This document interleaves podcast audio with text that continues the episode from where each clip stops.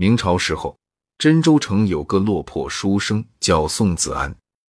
宋子安自幼父母双亡，寄居在城南黄龙寺，由觉慧大师抚养长大。觉慧大师圆寂后，黄龙寺在一把大火之下化为灰烬。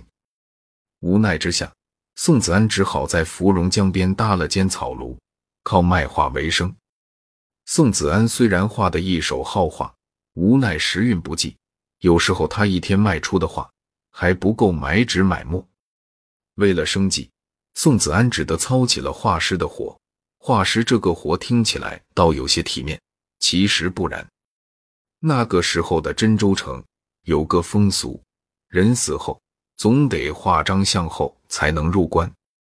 说白了，画师其实就是画师，也就是替死人画像。所以人们总认为画师都是不吉利的，从来没有人愿意和他们交往。不过，也因为这个原因，画师的收入倒还颇丰。宋子安倒也心中坦然，还时常把余下的银两拿来接济那些穷苦百姓。一天深夜，宋子安正挑灯夜读，突然一道闪电划过夜空，门吱呀一声开了，一个一身白衣的姑娘如鬼魅般出现在门口。猛然见到姑娘，宋子安竟显得有些手足无措起来。好一阵，他才想起招呼姑娘：“宋画师，你能给我画张像吗？”姑娘悠悠地说：“这。”宋子安打量了一下姑娘，有些犹豫起来。要知道，他平常都是替死人画像，人们见到他躲都来不及，更别说请他画像了。可现在，姑娘竟开了这个口，宋子安一时也不知该不该答应她。求你了。我知道你是个好人。姑娘见宋子安不说话，眼里闪起泪光，声音有些哽咽起来。宋子安心头一软，点点头，答应了姑娘。宋子安让姑娘坐在凳子上，摊开画纸画了起来。姑娘长得很美，特别是嘴唇边那颗红痣，更有着无比的韵味。宋子安画得很认真，倾注了所有的心血。画着画着，他心里竟有了丝异样的感觉。天快亮的时候，宋子安终于替姑娘画好了像。姑娘端详着画上的自己，一滴眼泪顺着眼角流了下来。她慢慢转过身，目注着宋子安，悠悠地说：“谢谢你把我画的这么美，我把它留在你这里。天亮后，你把画送到飞香院，交给老鸨，他会给你银两的。”说完，他轻轻推开门，走了出去。等宋子安反应过来，姑娘已经走得没了影。望着半开半闭的木门，宋子安怔怔的发起呆来。他端详着姑娘的画像，一颗心竟砰砰的跳了起来，总觉得有什么地方不对。姑娘的举止太怪异了。大凡风尘中的女子，难免会带几分媚气。可她却显得那样冰清玉洁，看样子不应该是飞香院的姑娘。可要不然，她为什么要把画送去飞香院呢？天不知不觉亮了，宋子安正想把画送去飞香院，一个管家模样的人敲门走了进来。来人是城里飞香院的管事。据他说，飞香院里的歌女嫣红姑娘昨晚上吊死了。想请宋子安去替她画张像后好入关。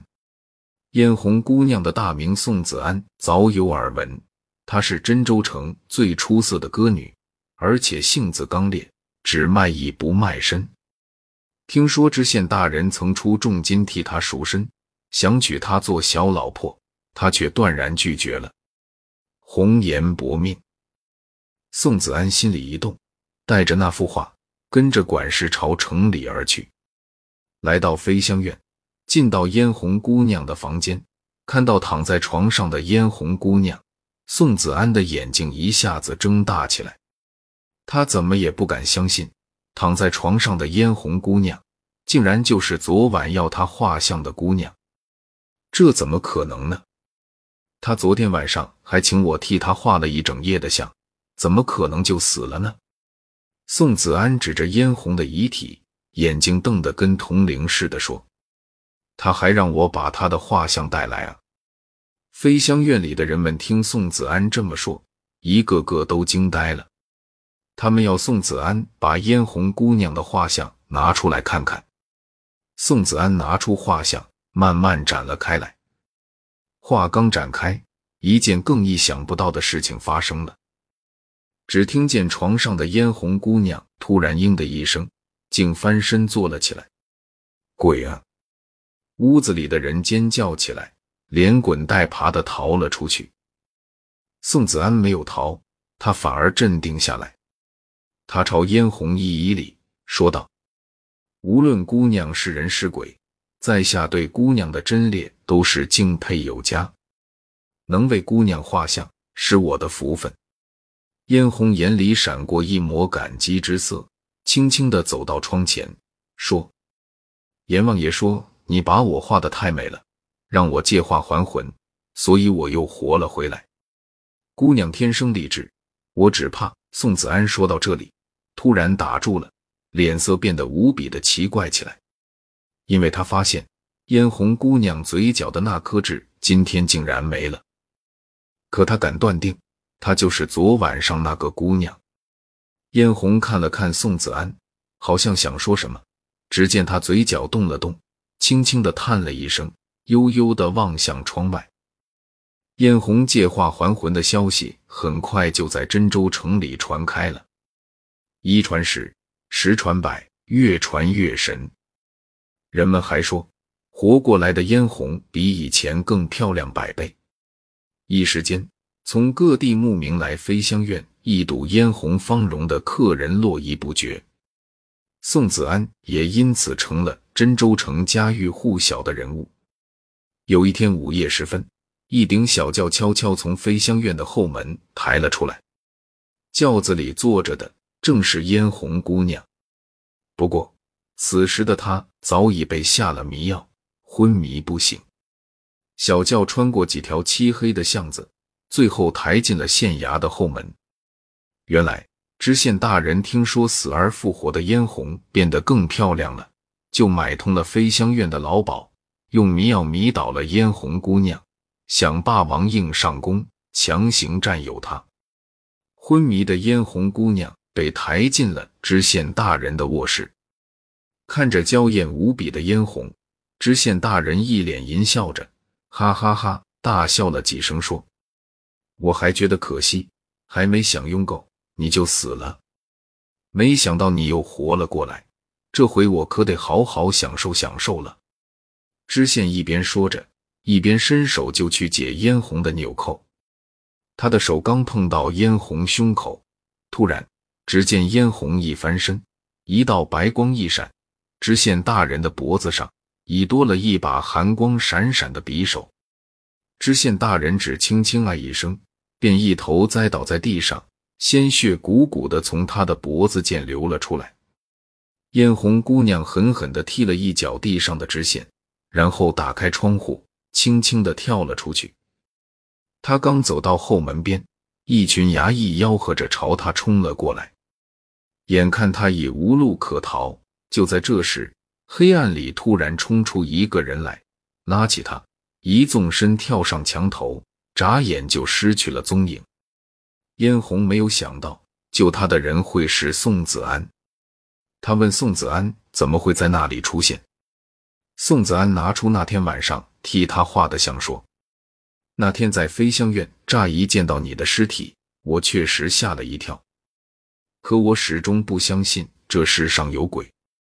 后来我发现你嘴角边的那颗红痣不见了，我就觉得奇怪。”我想知道这到底是怎么一回事，所以天天都守在飞香院外边。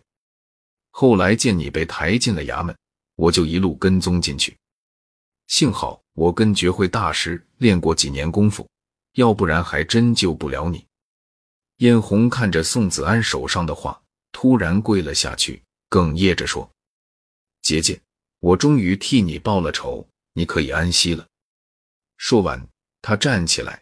朝一脸迷茫的宋子安说出了事情的真相：“我叫陶红，嫣红是我姐。我们是双胞姐妹。我们逃难来到此地，盘缠用尽，父亲有重病在身。姐姐为了替父亲治病，卖身到飞香院当了歌妓。哪知那个畜生看上了姐姐，想讨她做小老婆，姐姐宁死不从。没想到他竟然买通了老鸨，迷昏了姐姐，将她玷污了。姐姐性子刚烈，醒来后就上了吊。姐姐死后。我悄悄溜进飞香院，把她的尸体偷了出来，然后自己扮成了她。那天晚上，我偷偷去找你，是想代替姐姐，让你替姐姐画张相。他嘴角边有颗痣，那是我和他唯一不同的地方。我让你把画带去飞香院，是想让人们相信姐姐真是借画还魂活过来的，这样我才有机会替她报仇。陶红说到这里，顿了顿，说：“你虽然不识姐姐，姐姐却是识你的。她生前一直有个心愿，想让你亲手给她画幅像。她买了你很多画，常在我跟前说你的话，让她感到快乐。所以她死后，我才想到了你，希望你能原谅我利用了你。”宋子安突然记起来，他以前卖画为生时。